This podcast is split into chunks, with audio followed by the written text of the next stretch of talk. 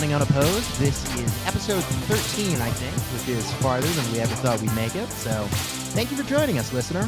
And once again, we are back to cover the history of Ireland through the lens of Oliver J. Flanagan uh, with our guest presenter, uh, Thomas. Hello. Right, so I guess we'll hop right back into where we left off in 1943. So let's see. Last we So left he had him just off- entered Parliament, right? Yeah, exactly. He'd just gotten in, uh, barely. So he's gotten the fifth seat, and now we introduce him in office. So World War II was still happening, right? Oh yeah. Oh, absolutely. It's still happening. Yeah. keep keep that in mind as I'm going to read out a certain quote in two seconds, literally in in right now. So, Oh God, how afraid should we be? uh, I would quite imagine afraid. very. Unfortunately, you are going to Oh, have to be lovely. quite afraid. Lovely. So, standard procedure for a newly elected TD is that they're, you know, they're not used to things. They probably will take a little while before they make their maiden speech before the Dáil. Oliver J. Flanagan is quite the exception because within his first week in the Dáil, he'd make the most infamous speech of his career. That's the Irish Parliament, right? Yeah, the Dáil is the for uh, our the American lower house. Listeners. Uh, it'd be the equivalent of like uh, what the speech is. Yeah, It's the equivalent of the. House of Representatives. Are you going to tell us what it was about, or do you want us to guess? Uh, it's into you if you want to guess. You can. I'm Rose, gonna guess it wanna? was about the Nazis. Yeah, it might have been. Oh, Ding ding ding ding ding. so let, let's find out what he had to say, huh? Uh, he denounced the use of emergency power laws to imprison suspected members of the IRA without trial, as in his mind, there were more pressing concerns than them. How is it that we don't see any of these emergency power acts directed against the Jews, who crucified our Saviour 1900 years ago, and who are crucifying us every day in the week? How is it that we don't see them directed against the Masonic Order, how is it that the IRA is considered an illegal organization while the Masonic Order is not considered an illegal organization? so There's one- was he trying to do like Nazi Catholicism? No, this is like regular Catholic anti-Semitism. No, yeah, but he's this- also very pro-Nazi. I feel.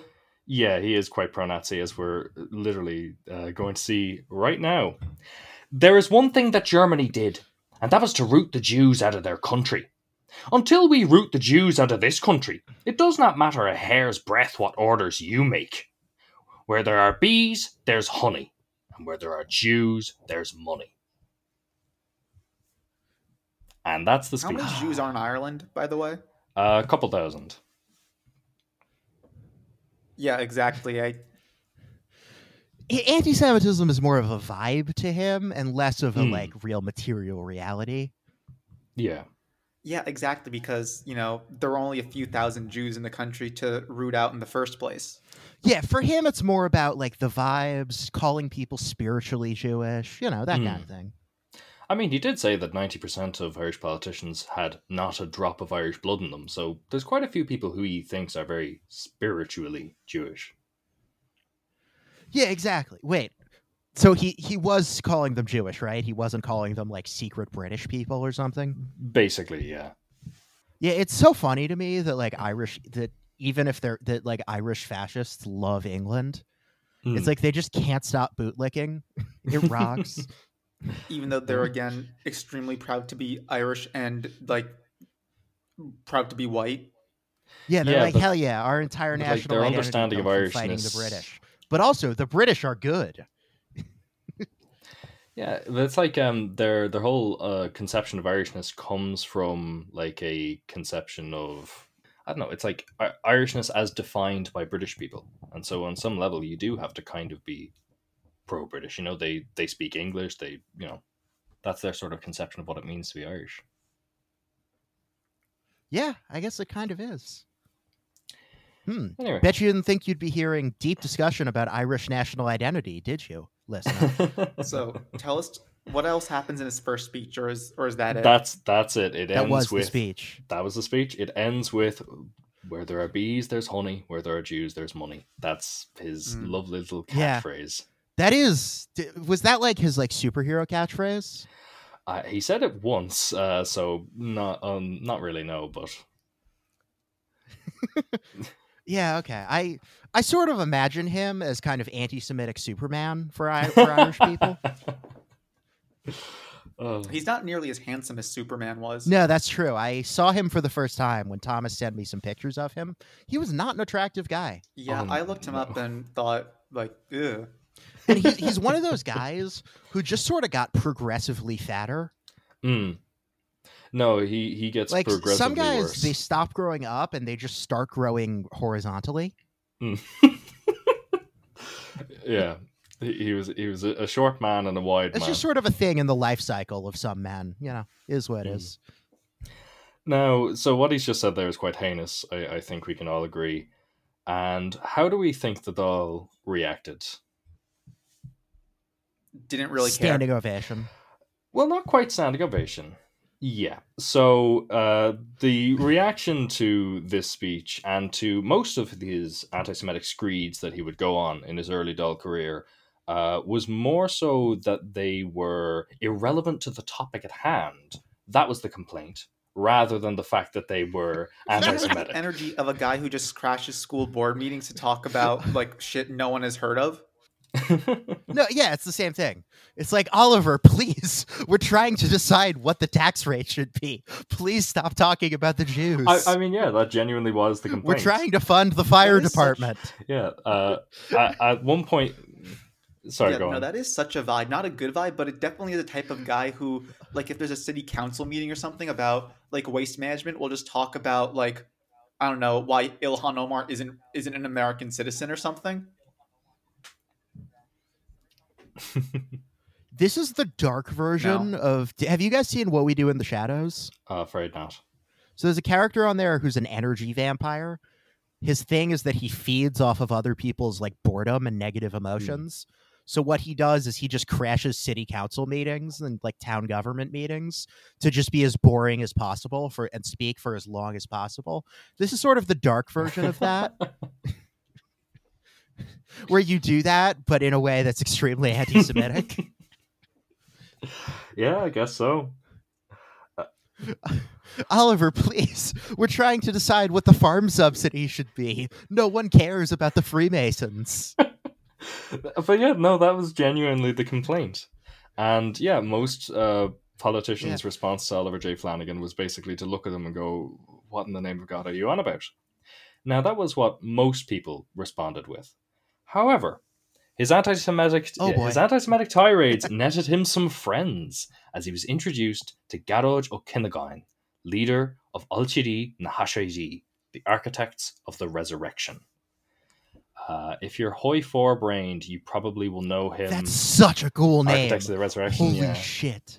Uh, if uh, Holy Do they want shit. to? Does it have something to do with uh, Jesus and Christianity? no, so uh, Ailtirí na hAiséirghe are much more. Well, I mean, they are uh, quite Catholic, but they're much more straight up fascist. Uh, they were the premier pro-Nazi fascist Mhm. political party of Ireland. You know, the blue shirts are gone. Here's your alternative, and what they wanted was a Catholic theocratic state that would be only Irish speaking and that was influenced by the Estado Novo ideology of Antonio Salazar, the dictator of Portugal. That that brand of fascism did sort of get rehabilitated Hmm. very quickly post World War II, Oh yeah, absolutely. just because they were like marginally less genocidal than like Italy and Germany. Was Salazar even like a fascist, quote unquote, or was he? Oh, More just- Oh, Absolutely. 100%. Really? Yeah. Yeah, look up what. Yeah, look up what they did to dissidents under his rule. Look up how they treated the colonies. Uh, look up the literacy rate in Portugal at the time of the Carnation Revolution. It's real bad. Portugal was like a third I'm world saying that's, country. Like, no, it's definitely authoritarian and evil. But is it was he fascist in a in a Yeah, absolutely. sense? yeah, absolutely. Ideological sense. I, I would argue so, yeah. Like, if you are Ailtirí na hAiséirghe and you're a pro Nazi party and you're looking at his ideology, uh, Estado Novo, and going, that's pretty cool and based, yeah, it's it's fascist. Yeah, I mean, Yeah, okay. I just I don't really Salazar know much even about said, like, yeah, we're modeling ourselves on Mussolini. Okay, yeah. that I did so not did Frank. know. Yeah, he very similar to Franco. Oh, yeah, basically, like the, the Portuguese Franco, except uh, Yeah, you, Franco came later, so he's the Spanish Salazar, basically.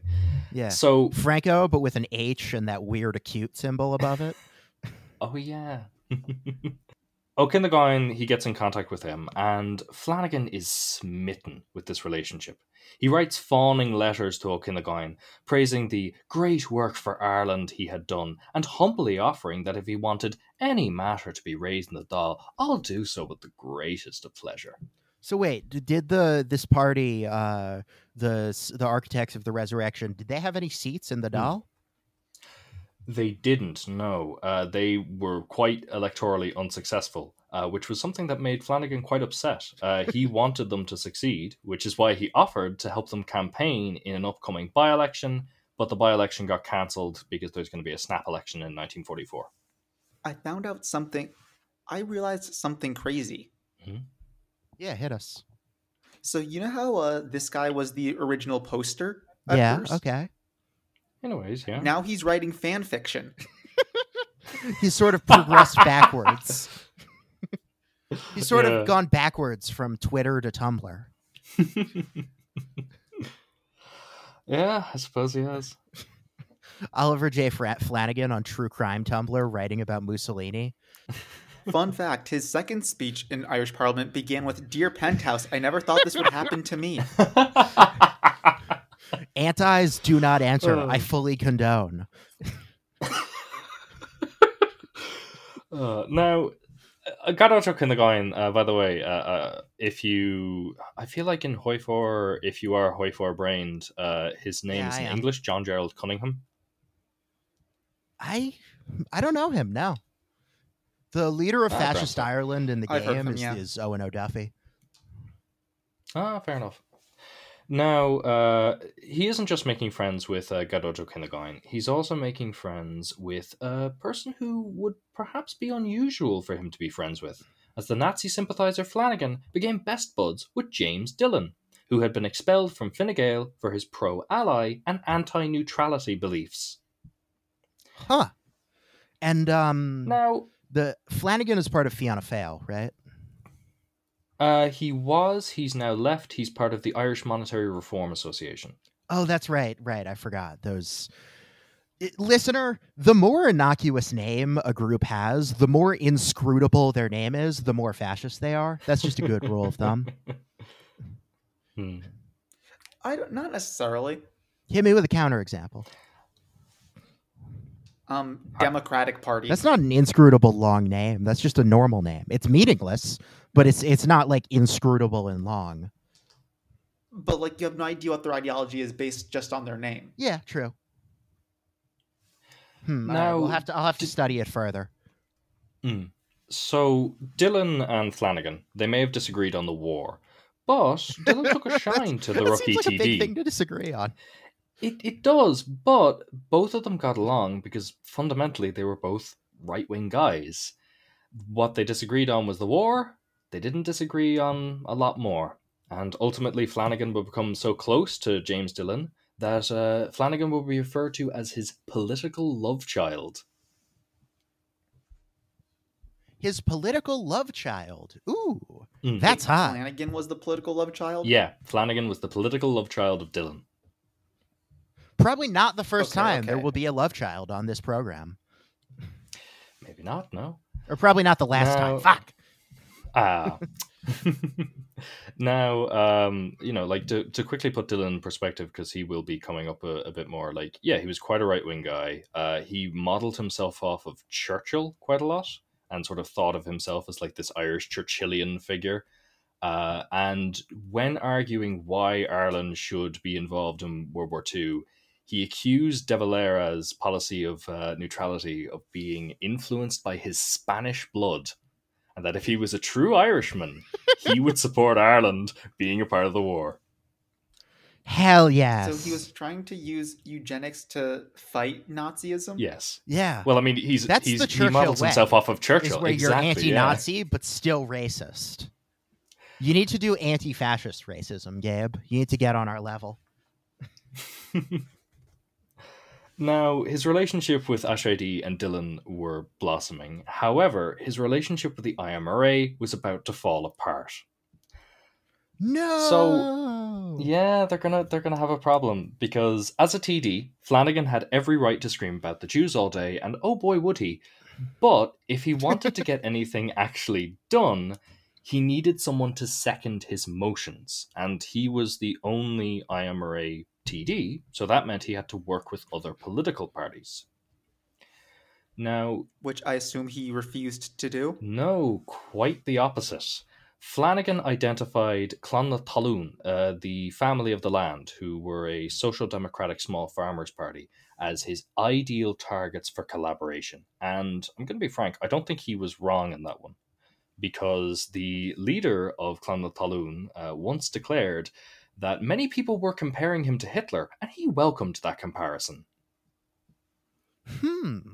Once again, the Social Democrats are the weak link. You see it all the time.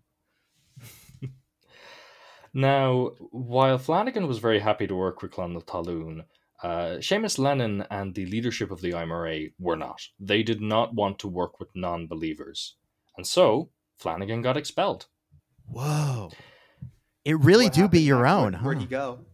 Yeah, so they kicked him out, and the Where'd he go? So the Laois County Executive, the biggest executive of the IMRA, however, owed its success primarily to Oliver J. Flanagan, and most of its activists were personally loyal to him.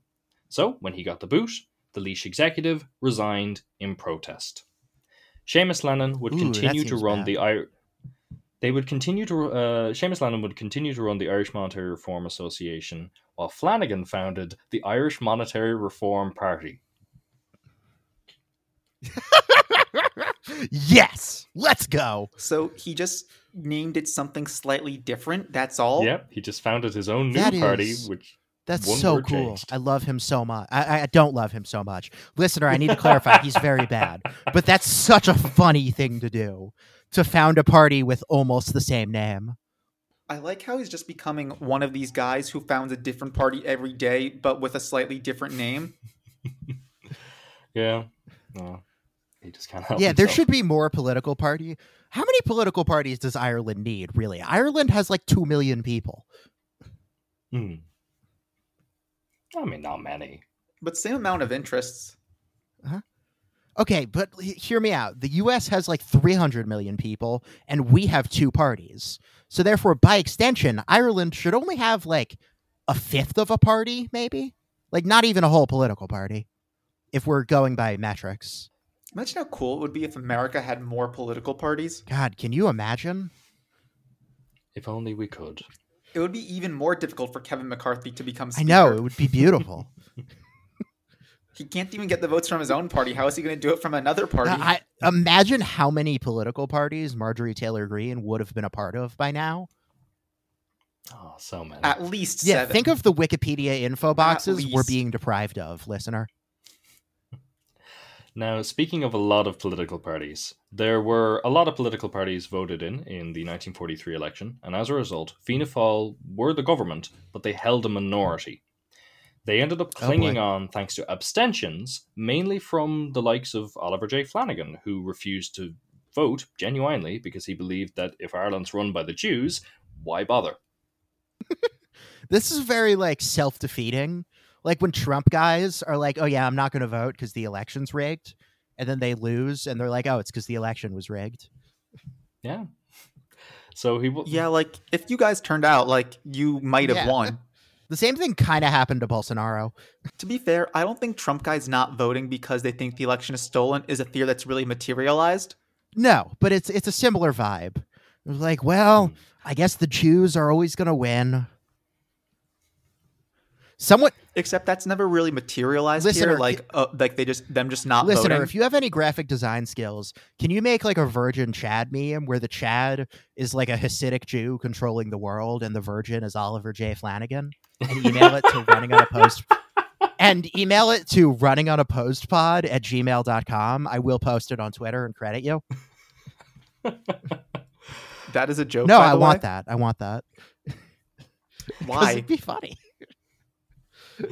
So speaking of all those myriad different opposition parties, The only people who are going to respond to make that are are Nazi um, Nazis on the internet. Do you think we have any Nazi listeners? I can't imagine we do.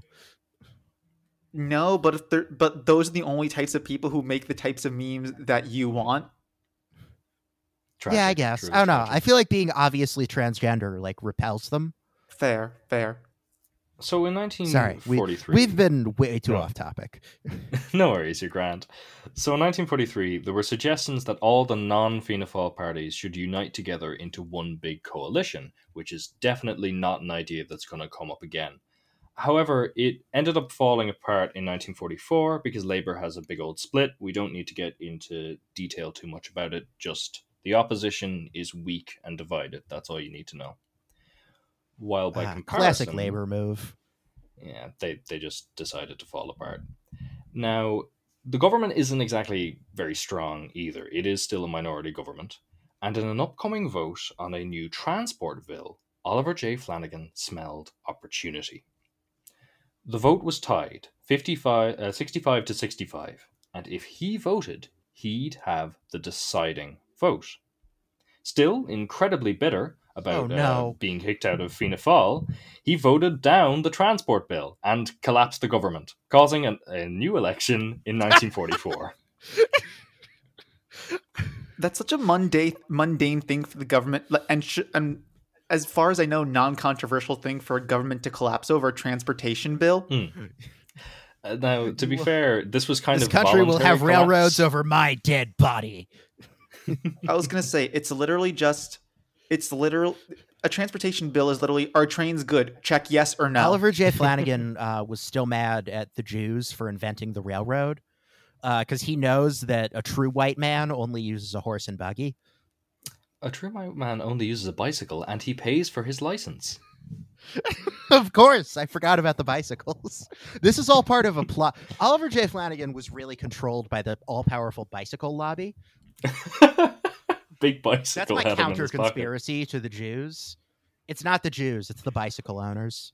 So new elections, right? Uh, Oh boy. The last time Flanagan had gotten in in 1943, he was riding a wave of discontent, and even then he had barely gotten in. This time was going to be a lot more difficult. When it comes to electioneering in Ireland in this period, Fianna Fáil are ready to campaign like that at the drop of a hat, while the opposition needs time. With one year between the last election and this one, Fianna Fáil are out in force, and no one else can really oppose them. And one target they've got right in their sights is Oliver J. Flanagan. They want him gone. I mean, he did collapse the government. That's kind of fair. Yeah. A barrage of attacks were made specifically on him, including Fianna Fáil twisting the arm of sympathetic pr- priests to denounce him from the pulpit during homilies. What's a homily? Uh, it's like, um, uh, I think like Protestants would call it a sermon. It's basically Okay, when the not- priest goes off script, Oh yeah, yeah. yeah. We call I, talks a little bit. Jews call that a sermon. Sorry, ah, yeah, fair enough. I did. I didn't realize. Yeah. Okay. Yeah. Yeah, that's that's incredible. They they could get priests to denounce him. Seems like priests would be Mm. all over him. Yeah, well, Fianna Fáil had a lot of connections and a lot of power, and yet, despite this influence, he not only won, Our boy he prevailed. won big. So we the- are the champions, my friends. I have a question. bum. Yeah. At this point, who is Flanagan's base? Oh, that's a great question. Um, I'll be honest with you, I'm not entirely sure, but generally speaking, he was, from what I've read, he was quite favored among like the working poor. They quite liked him, and we're going to see, Sort of the lumpen Why- proletariat, as it were. yeah, you may say, as you, we're going to see some of his like election campaign tactics and why people might like him in uh, just a sec. Oh boy. So the quota for getting, uh, you know, sailing in with uh, no need for recounts, no need for distribution of votes. I don't want to go into the Irish voting system too much, uh, but in order to sail in, you needed seven thousand four hundred and eighty-four first preference votes. Flanagan received nine thousand eight hundred and fifty-six, a forty percent increase on his last showing, and topping the poll uh, a phrase we're going to uh, come again time and time. Topping the poll means receiving the highest amount of votes of any candidate in a constituency. It also really sounds like a euphemism for gay sex, so I'm a big fan of it. yeah, it kind of does. Doesn't it? Yeah. Oliver J. Flanagan's really topping that poll, folks. Watch him go. Uh, remember, dear listener, a poll with a uh, lowercase p, not poll with an uppercase p, Why would that matter? as in Polish person. No. Oh yeah, yeah, yeah. No, I was I was thinking like but a I think stripper. it's more the first word that yeah, I was thinking like a stripper, Paul. Ah, fair enough. But yeah, it could Now, also be uh, gay sex with a Polish guy. That could work. It could do. Now, I, again, I think it's really the first word that matters more in this, not the last Yeah, one. you're not even gay. I'm. I'm. It, I'm not. You're so just like metrosexual. that doesn't count. number one, I'm not metrosexual. Number two, I'm on this podcast and we're having a discussion about the vocabulary of it and what it implies. So I think from a linguistic perspective, I do have authority. Have So sex with a man, get- and then you get to have authority. before we uh, get bogged down in the debate, I only talk about gay sex- sex with the linguistics. Hi, welcome back to Gay Sex Anonymous. I only talk about gay sex for the linguistics, guys. I, I mean, I'm studying the uh, linguistics of gay men. Speaking of things that you could make into an innuendo, let's talk a little bit about parish pump politics.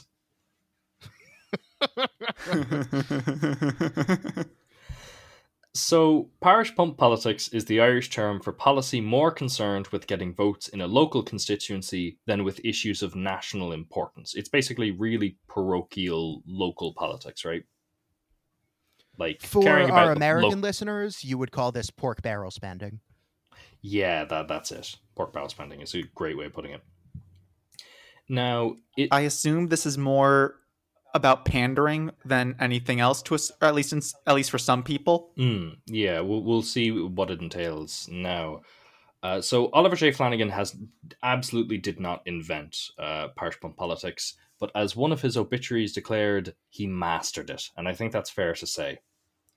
He was heavily involved in local affairs, and he made and he made it his policy to make sure that everyone knew who he was and that he was always available for them.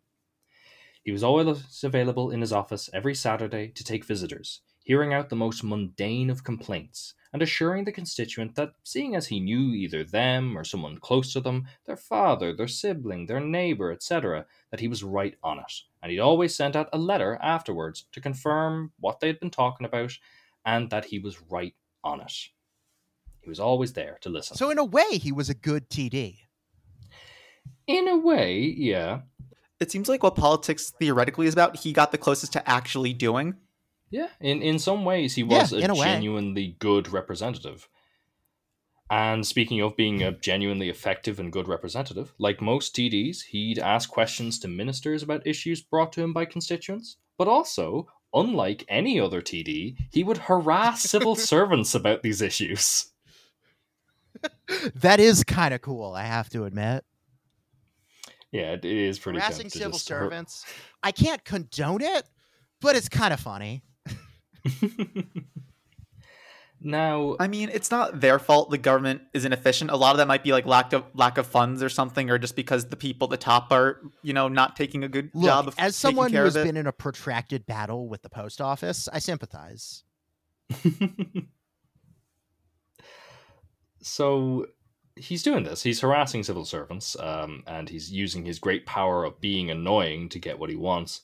But it's also clear that he's quite friendly with some of them. Just and like me in my I- war with the post office. Yeah. Uh, and this is where I need to quickly go on a little divergent tangent to talk about a group who are going to keep coming up, which is the Knights of St. Columbanus. Oh God. So I'm going to assume you don't know who they are, and that's fine. Uh, to sum them up really quickly, they're Catholic Masons. That's how you would uh, sum them up, in my opinion. Catholic Masons. what? Masons. Hmm. Because you know what would make the Freemasons even more annoying if they were Catholic. so Catholics, of course, are How is being Catholic annoying? Haven't you been can paying any attention to the past episode? Well, it's more one guy who happens to be Catholic. I think his Catholicism is deeply important to understanding him. So very quickly, the Ma- uh, not the Masons, uh, the Knights of St Columbanus were everywhere in Ireland, right? They were heavily influential in the healthcare sector. They dominated the Irish Medical Association, which is like the doctors' group. They were on uh, healthcare boards. They were throughout the judiciary. They were judges. They were lawyers. A Supreme Court justice in the 50s and 60s, who I forget the name of, was a Knight of St. Columbanus. And they were everywhere within Irish governance, the civil service especially, but also in electoral politics. As we speak, in 1944, the Taoiseach, the Deputy Prime Minister, uh, a man by the name of Seán T. O'Kelly, was allegedly a member of the Knights of St. Columbanus, and in a year's time he would be president. Another member of the Knights in electoral politics, who we know for a fact was a member, was William Norton, leader of the Labour Party. His successor, Brendan Corish, would also be a member of the Knights of St. Columbanus. So if you've ever wondered why the Irish Labour Party are awful, from 1934 to 1977, they were run by Knights of St. Columbanus. Are they still awful? Uh, yeah, they are, unfortunately. How so? Uh, I mean, uh, Let's not get off since topic. 19. Yeah. Uh, w- I'll put it this way since 1948, Labour has been uh, unendingly always in coalition with Fine Gael. Ah, Brutal. Okay. What exactly, with all this power and influence, what exactly was the purpose of the Knights of St. Columbanus? Well, Gabe put it pretty well last episode that church and state is not really a Venn diagram in Ireland, it's a circle. And to the Knights of St. Columbanus, that's good, that's cool, they want to keep it that way. And that's their entire purpose. So the Okay. promotion. So their entire job basically is when, just to be clear, is when someone says, "Hey, let's I don't know legalize abortion or have some secular schools." Their job is to just say, "No, we're not doing that." Pretty much. Absolutely, yeah. To uh, advocate for and to protect Catholic values in Irish government and in Irish society. Hmm, seems like cool guys. Seems like great guys, yeah. And speaking of elected members of the Dáil, who were members of the Knights of St. Columbanus, Oliver J. Flanagan was a member of the Knights of St. Columbanus and would ultimately go on to become a Grand Knight in the organization. So pretty high up. I know there's no relation to the Knights of Columbus, but it really is such a similar name. Oh yeah, it, it is quite similar. Yeah. Now, why are the knights important? Why did I bring them up there? Well, one, they're going to come up later, but two, he does have some form of connection to the civil service. He does have friends, and this is important for one of his alleged tactics, which was based entirely on prior knowledge of who would get public housing. The scheme would go like this he'd find out a few days before who was going to get a council house, and then he'd send them a letter assuring them that as their elected representative, he was right on their case and he was going to get them their council house. And then, lo and behold, a few days later, a letter would arrive saying they'd gotten their council house and they could thank their lucky stars Oliver J. Flanagan had their back. So he essentially took credit for things that were already going to happen. Yep, exactly. He's a genius. This scheme is both. Ex- that scheme is both extremely clever and extremely boring. Yeah, That's kind of the Oliver J. Flanagan specialty uh, so far. It is. It really is. It, it's it's also quite effective. And he just wanted to make sure that everyone knew he was there for them at every moment of every part of their life, even including their death. So, by his own admission, he only really read the newspaper for three reasons, right? For the sports results, for the comics, uh, his favorite comic was Dennis the Menace, if you're curious, and the obituaries. Flanagan. I'm sorry, that's so good. Fuck. yeah. Dennis the Menace. Wait, wait. Just to be clear, I have a quick question about the last one. Yeah, go ahead. Was he reading the obituaries to see if he had died and not noticed? Uh, no. So he uh, he said uh, he read them. Well, he said he read them because he uh, read them every day to thank God that he was not among them. But the real read uh, reason he uh, read them, so was- psycho. Jesus Christ. I I know, uh, but the real reason he read them was because he was always pay attention to when a constituent pass away, right? And he'd sent a mass card, which is basically a payment to uh, a church to dedicate a mass to someone, deep Catholic stuff, or he would do something. so else. indulgences. yeah, indulgences, uh, modern indulgences. He would God, also. it's so cool that they just brought those back. yeah, Catholicism rules. it is. It's it's such a. What did he do next? he would also. Sometimes, You don't want to talk more about uh, Dennis the Menace, Gabe? No, not not really. He'd also show up to funerals uninvited. Holy shit. Was he doing wedding crashers but for funerals? Yeah. It's like that scene in The Wedding Singer where he goes up to the wedding and sings a song called Love Stinks. But he's just some guy going on anti Semitic rants at random funerals. Wait, was he trying? Was he like? Was he doing? Was he kind trying to do the movie Wedding Crashers but for funerals, or was he there to mourn? No, he was there to talk about the Jews. He- He'd be there to sort of promote himself, basically. That like he'd go to these funerals and be like, "I'm so sorry that you know your your mother passed away. I was good friends with her, by the way. My name is Oliver J. Flanagan. I'm your elected representative. I'm here to take advantage of your grief."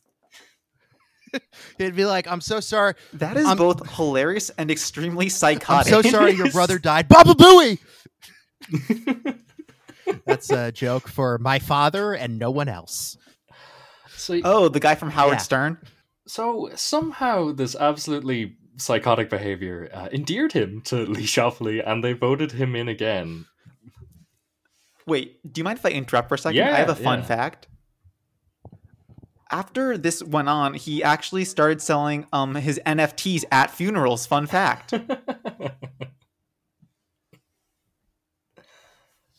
so he's now in office again. Um, after after going to funerals uninvited, and from 1944 to 1947 is basically just the story of Oliver J. Flanagan coping and seething about two things. Firstly, coping and seething that the Nazis had lost the war. He was very upset about this fact. And two, Yeah, that checks coping out. and seething. Yeah, he, he was not happy. And two, coping and seething that Fianna Fáil were still in power. After the 1944 election, they washed in with a majority, and Flanagan was not happy. He compared De Valera to Stalin, and as his mentor Father Fahey had taught him, where there is communism, there is Jews. So clearly, De Valera, being Stalin, must be controlled by the Jews. Just makes perfect sense. Wasn't De Valera a conservative? Yeah, basically. Yeah, but he he was the conservative Stalin, if you will. Exactly. He was he was the Irish Stalin in that he was a conservative Catholic. I mean, Stalin was pretty conservative on social stuff. So Flanagan argued the following. He declared that the 1938 Anglo-Irish Agreement that ended the economic war was actually a plot to give the British Federation of Manufacturers and Wholesalers, who I may say are all Jews, control over the Irish economy. He's basically doing like LaRoucheism. Like this is literally what Lyndon LaRouche believes. Or believed, I guess, R.I.P. Hmm. On top of that, he thundered about Robert Briscoe, a Jewish TD uh, from Fianna Fáil, lobbying on behalf of the government to get the US to support Zionism. Uh, allegedly, uh, he declared that uh, Briscoe. Well, no, he declared Briscoe did that. I, I don't think Briscoe did do that. He was just accusing him of doing that because he's Jewish. Huh. Yeah, I don't think the U.S. needed help supporting Zionism. I think we were pretty gung ho about it. No, I don't think he did. And finally, in March 1947, he accused the government of giving preferential treatment to businesses run by aliens and Jews. His Asians is words, a new aliens. Uh, aliens. Oh, aliens. Foreigners. Sorry, I heard Asians, and I was like, oh, that's a new twist. How many immigrants were in Ireland at this time, and how many are there today? I because I don't think it's a Ireland lot. took in a crazy amount of Ukrainians, actually. Yeah, Like a uh, lot. 60,000. I'm talking about okay, but this is 1945. Yeah, 1945, So, uh, they did not. N- No, in, ni- in 1945, not, uh, well, 1944, not a lot. Uh, well, uh, what was it? 1947, not a lot. But um, yeah, nowadays, yes. Now, you know, he, he's talking about the Jews constantly, right? And so long as there was air in this man's lungs, he was screaming about the Jews. Which is why, beginning in April of 1947, he was no longer screaming about the Jews because he had tuberculosis and was hospitalized. Ah, suck it, bitch. Mm. and he died. The end. If only. Oh, if only, if only. I- I- From here on out, he is going to be basically Irish Jair Bolsonaro. He just loves being in the hospital. How many more times is he going to get sick? So many more. Uh, to the That's what that was my next question. yeah, uh, to the extent of if I list why he's there, it's because I know, and if I don't list why he's there, like what he has, then it's because I could not find information on it, but I could find information that he was hospitalized. he just he kept getting those like 18th century diseases like Bolsonaro. there you go. I've come down with consumption. I, I, yeah, he literally he did. he got consumption. Do you remember when Bolsonaro said that he was hospitalized because he had mold in his That was lungs? so cool. How does that even happen? How does th- Is that like maybe it's like a Portuguese idiom or something or figure of speech? there's actually no word for um, sick in Portuguese. Most people don't know this. No, I'm saying like maybe there's a type of disease that like peop- that like is called that like is called like mold in lungs like colloquially. Oh, it's like saudade. It's like specific to Portuguese. Okay, yeah, I got you. You know that's what I'm saying. Like maybe it's like maybe it's like a colloquial maybe it's like a slang term for another illness. Yeah, but presumably whoever wrote the article would know that. True. But to be fair, I think it was Bolsonaro saying he had mold in his lungs. Yeah, I don't know. Anyone who follows uh, the health of Jair Bolsonaro, let us know at opposed pod. Just DM us information about Bolsonaro. Just random facts, whatever you want. Photos, facts, yeah, anything. specifically photos of him looking sick. We're a big fan of those. Sorry, we've gone off topic. I'm Alright, so sorry, Thomas. Uh, you're fine. You're fine. You're fine. Uh, to, to be fair, whether or not uh, Jair Bolsonaro has mold in his lungs is quite important information. We do need to know that. yeah, exactly. So Flanagan has mold in his lungs, uh, and he is absolutely certain that the government is corrupt. And you know what? He's not alone in Ireland in thinking this. What made Flanagan different was thinking it had anything to do with Jewish people. Fianna Fáil did not need Jewish people to be corrupt. And after 16 years of Fianna Fáil rule, the party was starting to stink. And the first tribunals, uh, basically hearings, I think would be the US equivalent, uh, were Ooh, being set up. tribunals. To, Yes. Love Yeah, a tribunals. tribunal. Uh, it's very Stalinist. Uh, they were being established for the first time in the history of the state uh, to address the myriad corruption allegations against the uh, Fianna Fáil government. Okay, After but the first war time in the history of the state. The state was like 30 years old. Yeah, it's not that old. It's, it's like 20 something years old, yeah. How involved was the church in these tribunals? Not at all, basically. Really? They're going to be very involved in something uh, hopefully we'll get to in this episode, yeah. But uh, not this. We're at 45 minutes. We're not getting to that. Oh, I, I want to power through to try and get to that because it's in right, we'll 1951, so hopefully we should. so after the war Okay. tribunal, uh, uh, the government tried to pass a series of anti-corruption measures to show that they took the issue seriously. Uh, however, these ultimately were not able to pass, and one of their most vocal opponents was Oliver J. Flanagan. He did not like anti-corruption legislation. hmm, I wonder why he wouldn't. I wonder, yeah. I was going to say, not to impugn his character or anything. Uh, so uh, he's he's accusing the government of a lot of stuff, right? Uh, of being in cahoots with the Jews. He's doing it quite a bit, but an accusation that would finally stick would fall into his lap, like genuinely fall into his lap, in late 1947.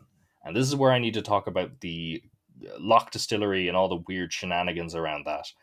I'm gonna try my best to make it all make sense, but just bear with me for a bit while I say a lot of names and information. Okay. All right, hit me. All right. So, the Locke Distillery in Kilbeggan was well regarded for its good whiskey, but it was falling on some hard times. However, it was in a pretty good position post war, as it had 60,000 gallons of aged whiskey in its possession. Joseph Cooney Sr. and Jr., who ran the distillery day to day, wanted to buy it out from their boss, but out of a private plane arrived a Swiss businessman and his English translator who had an offer that couldn't be refused. Now, World War II had bombed Ireland's main uh, trading partner, Britain, to bits, and it really needed to diversify. But in order to do it, it needed foreign currency, which is where Georges Indiguet, Horace Henry Smith, and their supposed company, Trans World Trust, come in. They wanted to pay for the distillery in US So they wanted to pay for the distillery in US dollars, and they promised to sell their whiskey in Switzerland in exchange for Swiss francs. And this would be a pretty good influx of foreign currency into the Irish market, which it really needed. As a result, the government agreed to the deal, even though the government was usually not very happy with letting foreigners own Irish businesses. In exchange, they increased So wait, you're their telling me the quota. Irish government was negotiating whi- whiskey sales? Yeah, so because these were foreign businessmen who were trying to buy this business, they basically said, uh, you know, this is of interest to the Irish government. And so the foreign businessmen were like, hey, we'll give you US dollars, you know, we'll influx this stuff into your economy. And so the government approved of these foreigners buying uh, an Irish company. Now, how much did Ireland get up getting fucked in the long term because of these deals? Oh, we're going to see how they immediately get fucked from this deal. So it accepts this deal, right? And as far as the Coonies are concerned, the guys who run it day to day, this is, they smell a rat here. They don't know about any of that currency stuff, and all they see is good Irishmen themselves being passed over for this foreign muck. And they believe that this has something to do with the fact that these businessmen must have connections with Fianna Fáil. They believe this because the auctioneer is a Fianna Fáil senator by the name of William Quirk. And when the Coonies attempted to get in good with Transworld Trust to keep their jobs, they went to a dinner attended by the president, arranged by Seamus Sweeney, one of the lawyers finalizing the deal and the president's nephew. So they have all these weird connections to Fianna Fáil, and so they're getting a little bit suspicious. At a different dinner, William Quirk uh, is speaking with Andy Gay, the Swissman, and notices his gold watch and asks him if he could get one of those for him in Switzerland.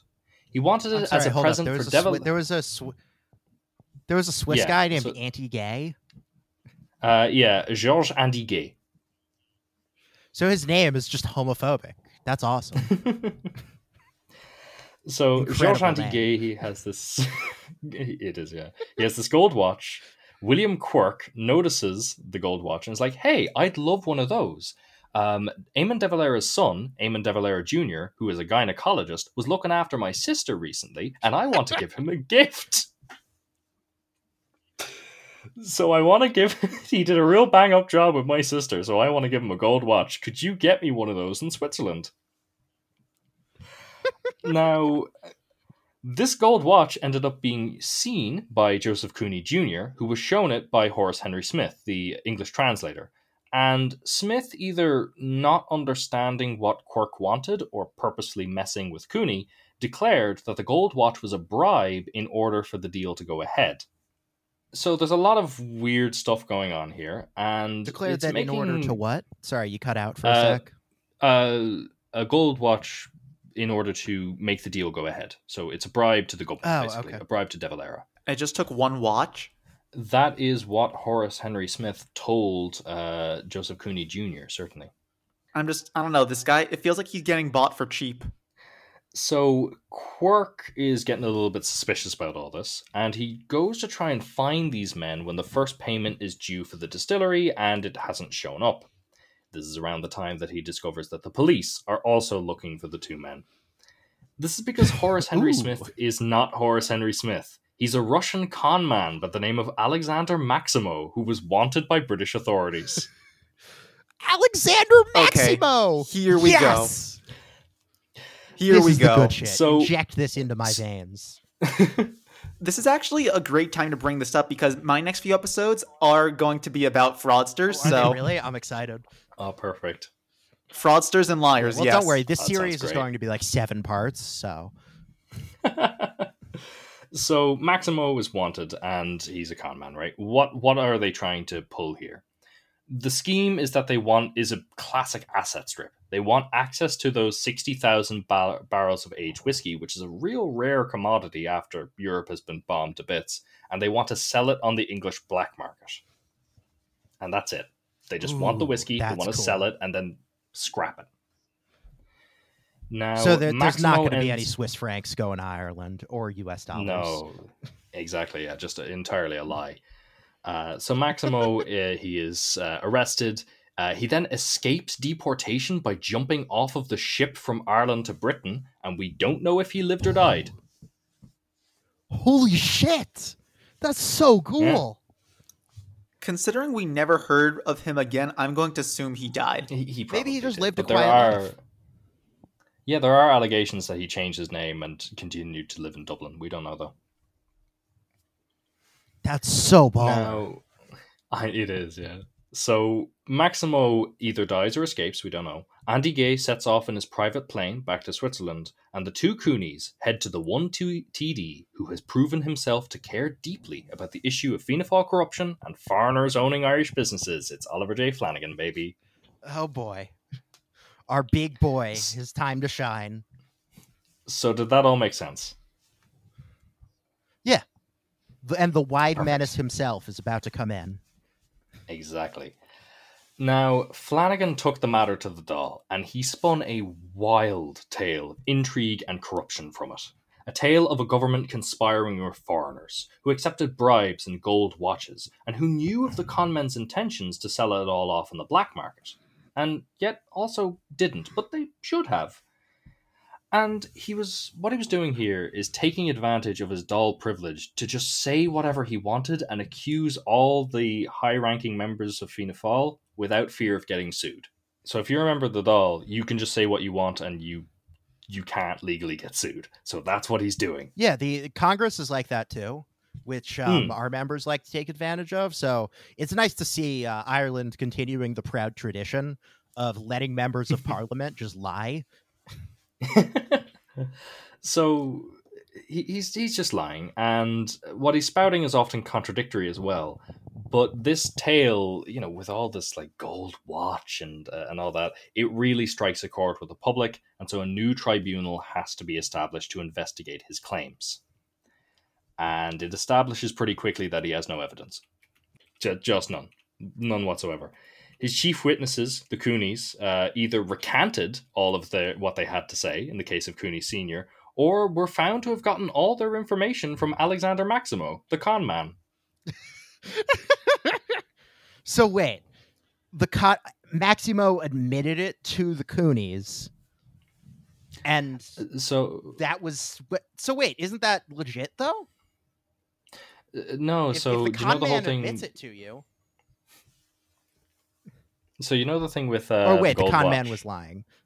Yeah, the so watch. the thing with the gold watch, uh, Horace Henry Smith, uh, Maximo, told Cooney this is a bribe. And so Cooney says that to the court, and the court goes, So a con man told you that was a bribe, did he? And then Cooney goes, Oh, yeah, yeah, I suppose he did. oh, whoops! So now he's in trouble. This feels like a movie. Has has this been made into a movie? Oh, unfortunately not. Okay. Ireland has a lot of filmmakers right now. If you're listening, get on this. Make this a movie. Not gonna lie, this has been become so convoluted that I just lost track like ten minutes ago. Oh, no worries. Uh, I- I'm gonna It's okay. It'll make sense in the episode. yeah, hopefully. Uh, and I'm going to wrap it up now. So he Flanagan has been found that he has no evidence, and he's desperately trying to uh, defend everything he said, but he's floundering really badly at it. It's ultimately found, uh, quote, necessary to exercise extreme caution in dealing with the evidence of Deputy Flanagan, and his accusations were found ultimately to be, quote, untrue. And that's the official That's so report. polite. I love that. That sounds like him. Now, as a That's result, so polite. Oh yeah, we found the allegations untrue, rather than just you're a fucking liar. so as a result, Flanagan became uh, Fianna Fáil's favorite punching bag throughout the fifties, being jeered at every time he spoke with shouts of perjurer, and he would remain bitter about its findings for the rest of his life. And yet, it didn't. Did he really... ever refer to the judiciary as the judiciary? Oh, he didn't, unfortunately. Crazy really that should. I'm better at anti-Semitism than this guy. and yet, it didn't really matter that the tribunal ruled against him, because at the end of the day, he won. He completely won.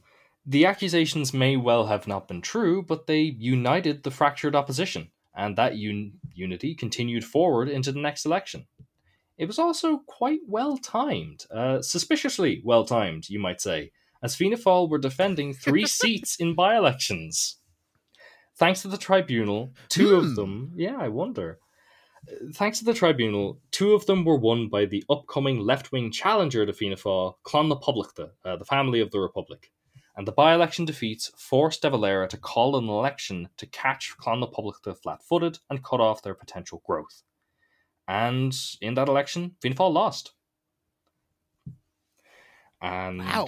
yeah, they, they just lost in 1948. Ripped to our boy De Valera. while in comparison, Flanagan received 14,369 first preference votes, a 45% increase on 1944, and the highest total not just in Laois-Offaly, but the entire country. Holy shit! This guy's a beast Yeah. in a bad way. Oh, absolutely, yeah. He's a beast in like the biblical sense of a beast. like he's a demon.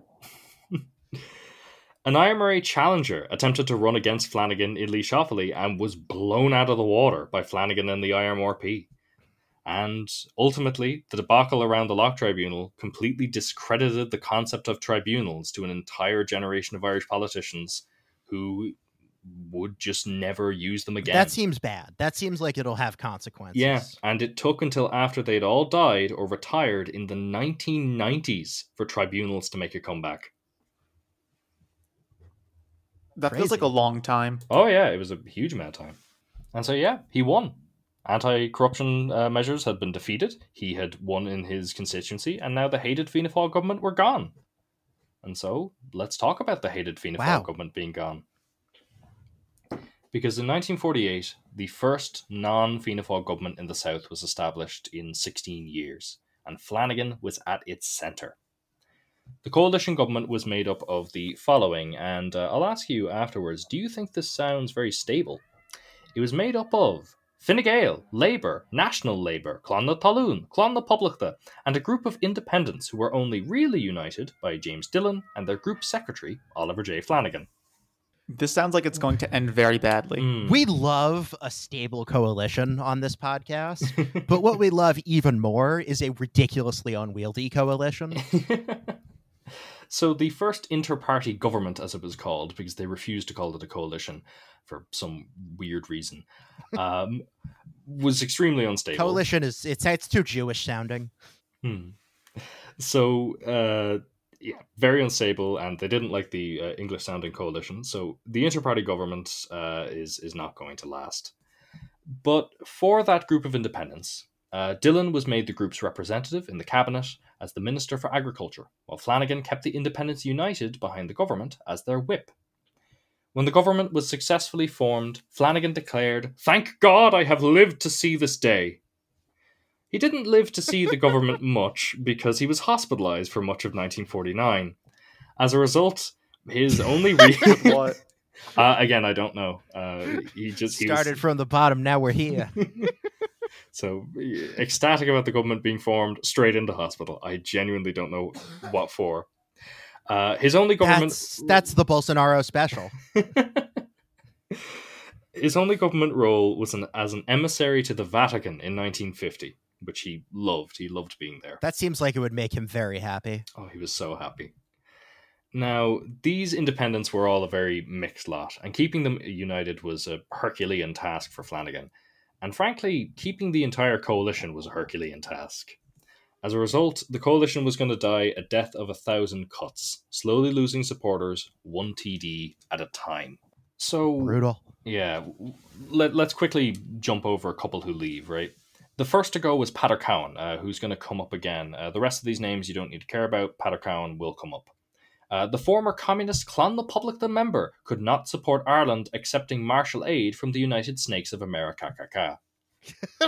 Maoist Irish people, let's go. Did he really call it the United Snakes of America? Kaka? no, that, that was a joke. But yeah, he's a former communist, and he basically goes, This is imperialism. We will not accept Marshall aid. And the government said, We are Hmm, going to accept kinda Marshall based. aid. And so Cowan goes, Well, I'm not supporting the government anymore. How much was Ireland bombed? Uh, not really at all that much. Uh, there was a couple of accidental bombings by the Germans. Uh, I think like the North Strand got bombed, but uh, not much. Ireland was just very poor, which is Mm, why it applied gotcha. for Marshall aid. Ah, okay, okay, that makes sense. Yeah.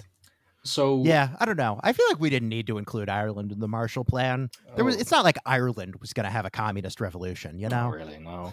Uh, we'll talk. We actually will talk about the impact. that of was that was kind of an. L for the U.S. government. well, it might have been a W. We'll see.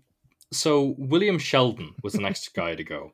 Uh, the independent Southern Unionist was horrified that Ireland had left the Commonwealth in 1949 and had failed to join NATO. And the final. Wait, I'm sorry. He was a Southern Unionist. Yeah, a Donegal Unionist. So he supported reunification. Uh, I I don't I don't know. So I I just know that he was basically the Unionist vote in Donegal. Okay.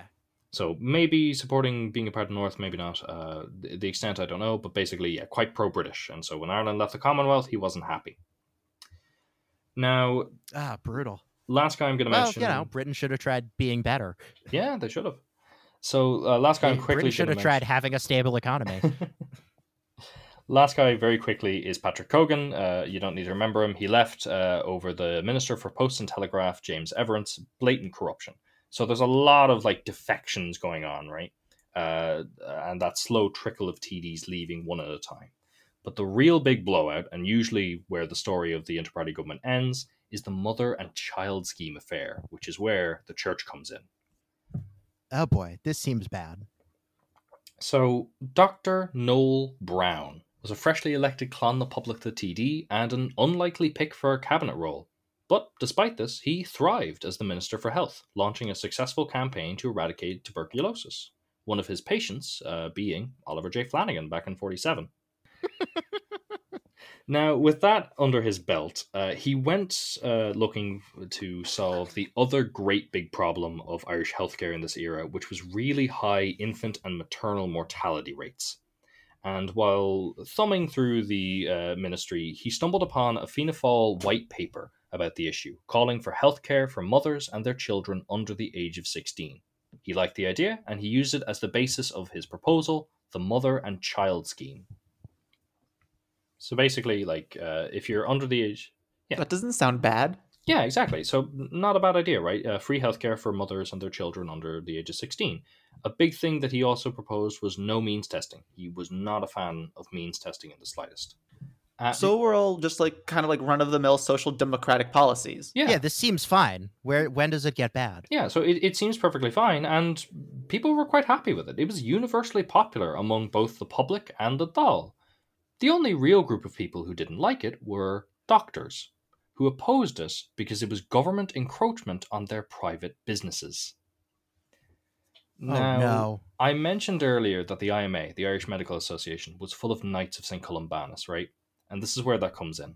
Because they've got a lot of oh, connections Oh, to the church, and they call on the church to do something about this. Now, the church itself was. Are we getting into some Gladio shit? Uh, not quite, but uh, so kind of. Blackmailing politicians. So the church is kind of willing to accept this, maybe, but it has some reservations. Uh, specifically, it has reservations around the idea of family planning. It doesn't want the government to muck about in reproduction because it fears that that would lead to contraceptives and potentially abortion. Now, Oh, heaven forbid. oh, heaven forbid, I know. Now, the Well, I guess if you're Catholic, literally heaven forbid. I know. so, uh, in all likelihood, that wasn't going to happen, right? Uh, and there was definitely some within the church who were just willing to accept it. However, they did want these uh, assurances. They did have the IMA screaming at them, wanting them to do something about it. So they went to Noel Browne and were like, hey, can you give us these assurances? And Noel Browne was the worst guy to go to assurances for because a little a part of his biography not usually mentioned is that he was a massive prick. And so he basically told them to go away and leave him alone because he was the expert. What did they know about? And so he basically told them, "No, go away, fuck off. I, I'm not. I'm not giving you your assurances," which alarmed the church, and they made a public statement saying, "This is unacceptable. This is sinful. We will not support it." And immediately, support evaporated. Yeah, um, supporting like people having health care, that's that actually goes against my religion for other people to have health care. Sorry, sweetie. Yeah, so the church denounces the plan. Flanagan's supporter, uh, Browne's, excuse me, uh, supporters completely vanish, and the first to buckle was Labour, oddly enough, whose leader, William Norton, as we mentioned, was a member of the Knights of St. Columbanus. So if the church says no, we're not doing it. Hmm. So there was some popery afoot, is what you're saying. There was, yeah, there was some popery afoot.